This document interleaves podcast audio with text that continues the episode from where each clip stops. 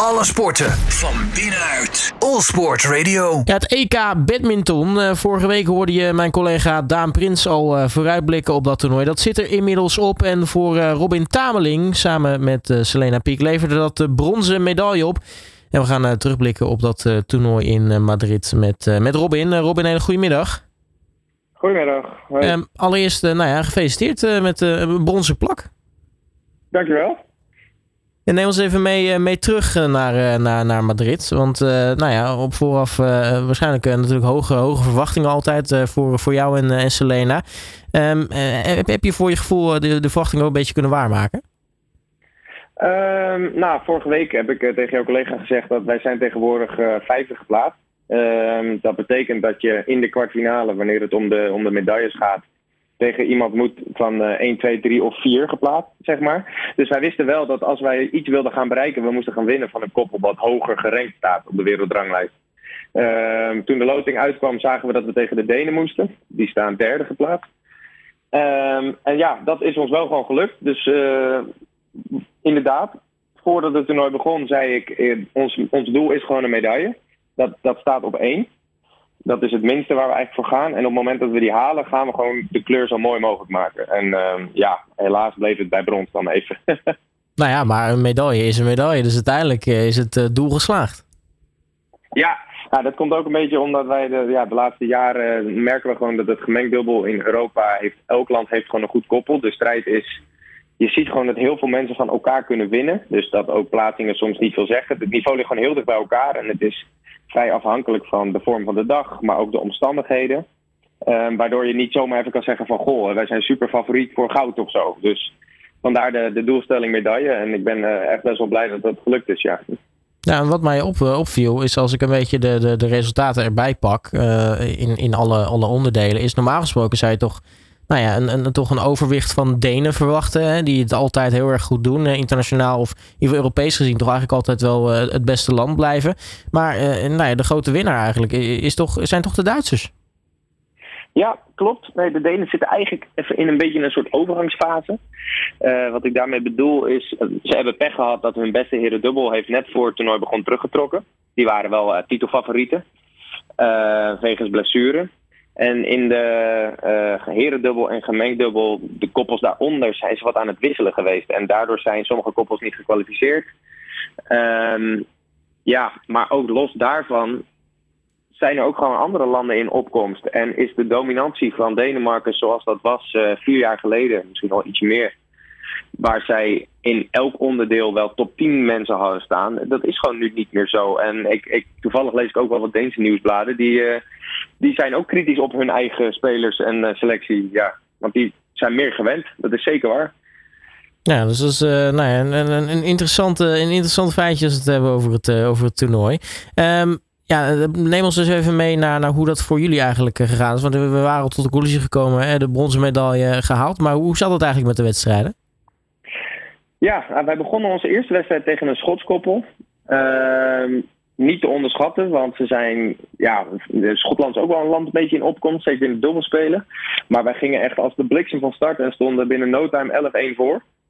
Dus uh, ja, dat, dat, dat, dat start je toernooi gewoon lekker. En uh, vanuit daar konden we die wedstrijd eigenlijk vrij makkelijk binnenhalen. Vonden we hem best wel prettig in twee sets. en stond de volgende dag uh, eigenlijk een, uh, een speciaal koppel voor ons te wachten. Dat is een moeder-zoon combinatie. Ja, die hebben zowaar een ronde gewonnen van twee Oekraïners. Um, maar zijn wel echt beduidend een niveautje lager dan ons. Um, ja, die, die beste vrouw is 62. Het is echt heel uniek dat zij daar staat. Dat zij nog zo, ja, voor haar leeftijd nog zo vrij beweegt. Om het zo maar even te zeggen. Maar op het moment dat wij tegenover haar staan, dan is dat wel gewoon echt een paar klassen te, veel. Dus wij wonnen die vrij makkelijk met sorry, 21-15 en de tweede set uh, deden we er nog even een, schep, een gasje bovenop en dan werd het 21-7. Um, waarna we in de kwartfinale stonden tegen de twee Denen, uh, Matthias Christiansen en Alexandra Boyen. Waar we de laatste twee keer van verloren hebben. Dus um, ja, het, het gaf wel aan dat het een taaie wedstrijd ging worden. Het was ook de omstandigheden in de zaal, zoals ik net al zei, zijn vrij bepalend voor een toernooi. En het was heel snel. Wat betekent dat het vrij lastig is om uit de verdediging te spelen. Dus het is heel belangrijk om kort te spelen en te zorgen dat je de aanval krijgt. Maar ehm, na een verloren eerste set tegen hun met 21-18, waarin het eigenlijk een beetje aftasten was van beide kanten, ehm, hebben Selena en ik daarna echt twee fantastische sets neergezet. En hebben we eigenlijk in de tweede stonden we heel dik voor. 15-5 op een gegeven moment. Nou, toen kwamen zij nog een beetje terug. Ook met een. Ja, ze gingen opeens een, een speelmethode gebruiken. Dat ze, het, het, leek alsof het ze even niet meer deed. Zo van, nou, we doen de derde set ons best wel weer. Maar daardoor slopen ze langzaam dichterbij. Gelukkig uh, konden we die nog naar onze kant halen. En in de derde set hebben we eigenlijk geen seconde achter gestaan. En ja, toch wel overtuigend ook met 21-14 uh, de winst binnengehaald. En toen was de euforie best wel groot. Want ja, je wint van hun, waar je de laatste twee keer van verloren hebt. Je weet dat je een medaille hebt en je mag nog een keer aantreden. Dus ja, tot zover kon het, kon het toernooi op dat moment even niet meer stuk. Toen moesten we in de halve, ik ga gewoon door hoor. Toen moesten we in de halve finale tegen twee Fransen. Dat, dat, zijn, uh, dat zijn eigenlijk een beetje onze trainingsmaatjes geworden de laatste tijd. Wij merken dat wij in ons eigen land, uh, zoals ik al zei, elk land heeft één goed koppel. En dat heeft Frankrijk ook. En wij hebben dat ook. En wij merken zeg maar dat we met elkaar trainen, dat we daar gewoon echt stukken beter van worden.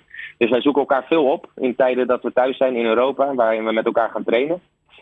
Um, dus we kennen elkaar best wel goed. En wij weten dat zij met de omstandigheden van de zaal gewoon vrij goed zijn in dat type spel. En Selena en ik zijn meer van de hele baan bespelen, als dat kan. Mm -hmm. En helaas. Uh, in de eerste set trokken zij net aan het langste eind met 21-14. En ik denk dat ze dat nog net even dat extra stukje zelfvertrouwen en ontspanning gaf. Waardoor ze in de tweede nog beter gingen spelen. En wij kwamen er gewoon niet meer aan te passen. Eigenlijk wat, wat wij bij die Denen konden doen in de tweede en derde set. Dat deden die Fransen bij ons in de halve finale. En wij kwamen er gewoon niet onderuit. En uh, ja, helaas uh, eindigde het avontuur voor ons daar. Ja, uiteindelijk, uh, nou ja, het Franse koppel ging dan in de finale uiteindelijk nog wel ten onder tegen, tegen de Duitsers. Um, als je kijkt naar de, de, de, de, de seeding, zeg maar, is dat, nou ja, de, de, nummer 1 lag er in de kwartfinale uit, de nummer 3 lag er in de kwartfinale uit. Eigenlijk, de, de laatste vier, dat waren de nummers 2, 4, 5 en 6 op de plaatsingslijst. Dat is toch ook wel apart, zeg maar. Ja, nou ja, zoals ik al net aangaf aan je, is dat in de gemengd dubbel eigenlijk er zes, zeven koppels zijn die allemaal van elkaar kunnen winnen.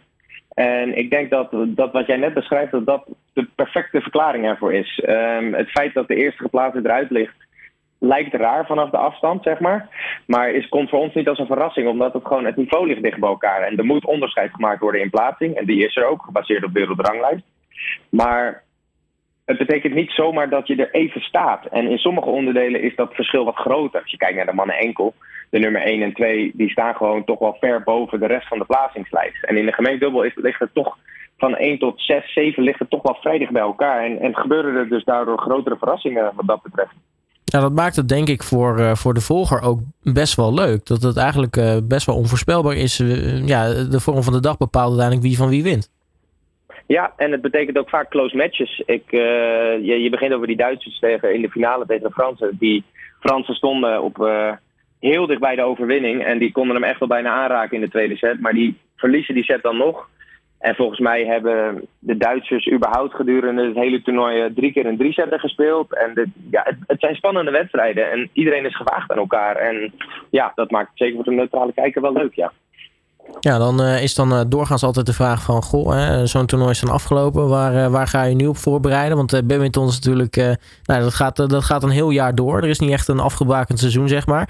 maar voor jou is het nu lekker een beetje bijbruinen in Kreta, geloof ik. Ja, klopt. as we speak ben ik net aangekomen op Kreta. Dus wij hebben... Voor ons is het EK is gewoon een groot doel. En het WK is een groot doel. En daarna pakken we altijd een, een weekje vrij. Of in ieder geval een paar dagen vrij omdat wat je zegt, ons seizoen gaat maar door. En je moet toch ergens ook mentaal wat rust pakken en ook fysiek wat rust pakken. Dus dat nu, maar zo lang hebben we ook de tijd niet. Want vanaf eind, sorry, vanaf begin juni staat er een vijfweekse Azië-trip uh, op de planning. Dus zoals je zegt, ons seizoen stopt niet. Maar voor nu kan ik toch even een paar dagen bijkomen hier, fysiek en mentaal. Ja, dan toch nog even ons te woord staan. Hè? Je bent toch echt een topper eigenlijk, hè Robin? Doe ik graag. Geen probleem. Nee, top man. Ik zou zeggen, geniet van je vakantie. En natuurlijk nogmaals van harte gefeliciteerd met, met die bronzen plak op het EK.